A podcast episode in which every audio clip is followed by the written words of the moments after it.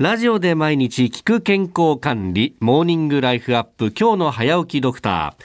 今週は東京都医師会理事で平和島にあります縄委員委員長で内科医の広瀬千恵子さんをお迎えしております。先生おはようございます。おはようございます。よろしくお願いします。さあ今週はですねがん教育について伺っていくんですが、あの今、がん教育というものは、まあ、どのくらいのこう年齢の子どもに対して行われてるんですか、えー、小学校から中学校、はい、高校とやっております。あそうなんですか、はい、へえこれって、まあ、教育の一環っていつ頃からやってるんですか、そうあの実際には、ええー、小学校の場合には、はい、えー、令和2年度からスタートしております。あじゃあ去年度から、はい、そうですね。はい、で中学校は3年。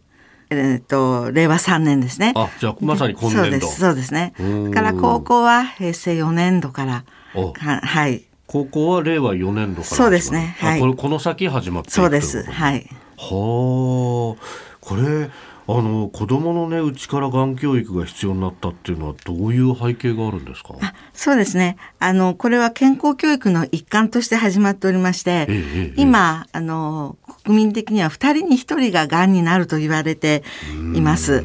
そのために特別な病気ではないんですよ。身近な病気なんですよということをまず知ってもらうことと、はい、それで、はい、あのがんと向き合ってかかっている人と触れ合いながら自分あるいは他人に対しての、まあ、命の大切さとか健康の重要性っていうのを分かってもらいたいなということで始まっております。なるほど。いや確かに私あの昭和56年生まれなんですが、はい、我々が私なんかがこう子供の頃あるいは子供からこう中学高校という頃ってそういえばがんのイメージってそのテレビドラマだとか、そういうところでしかこう触れ合うというか学ぶ機会がなくってどっちかっていうとがんにかかったらもうこれは命助からないんだよねとかそういうようなイメージ、でそうそう今もうそうじゃないよっていうそのさっきおっしゃった身近なっていうのはそういうことですか？そうですね。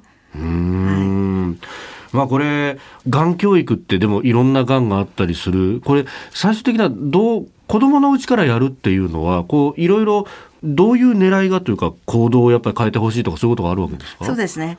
あの、やはり、がんになってから慌てるんじゃなくて、がんをにならないようにするためにはどういうふうにしていったらいいのかというそこが大事だと思うんですね。うん。そうするとまあ食生活とか、まあ、そういう生活習慣の部分とか。そうです。ね。はいまさにそうです。あ,、はい、あるいはあれですよね。こう大人のになっていくっていう段階で、まあ、いろんな嗜好品にね、まあ、あの成人したらこう手を出すっていうのはもちろんあるかもしれないですけど。そうですねその辺とかっていうのも。そうです。すごく大事なことですね。あの、まあ、一番言われていることは、はい、あの、喫煙ですね。なるほど。ですので、もう、最初から吸わないような教育って言いますかね。自分の健康を守るためには、あの少しでも吸ってはいけないんだよっていうそういうのを分かってもらいたいなというふうに思ってます。はい、うん。まあ子供のうちにするのはもちろん論外だけれども、やっぱその成人してからではってもリスクがある。相当高いぞというところ。そうですね。これそのもうすでに令和2年度から全面実施ということですけどこうやって小学校1年生から6年生まですべての学年でやってるんですか？えっ、ー、と基本的には、ええ、あの小学校の学生指導要領の中に含まれて、体育の教科書の中に、まあ、がんとはどういうものかっていうのが書かれています。それで実際には、えー、小学校の5年生あるいは6年生の教科書の中にはもうすでに載ってきております。はい、じゃあある意味保健体育のそうです。の中に、はい、入っています。うん、えー、子どものがん教育具体的にどんなことを教えているのかまた明日以降も伺っていこうと思います。縄井委員長の広瀬千恵子さんでした。先生明日もよろしくお願いします。よろしくお願いいたします。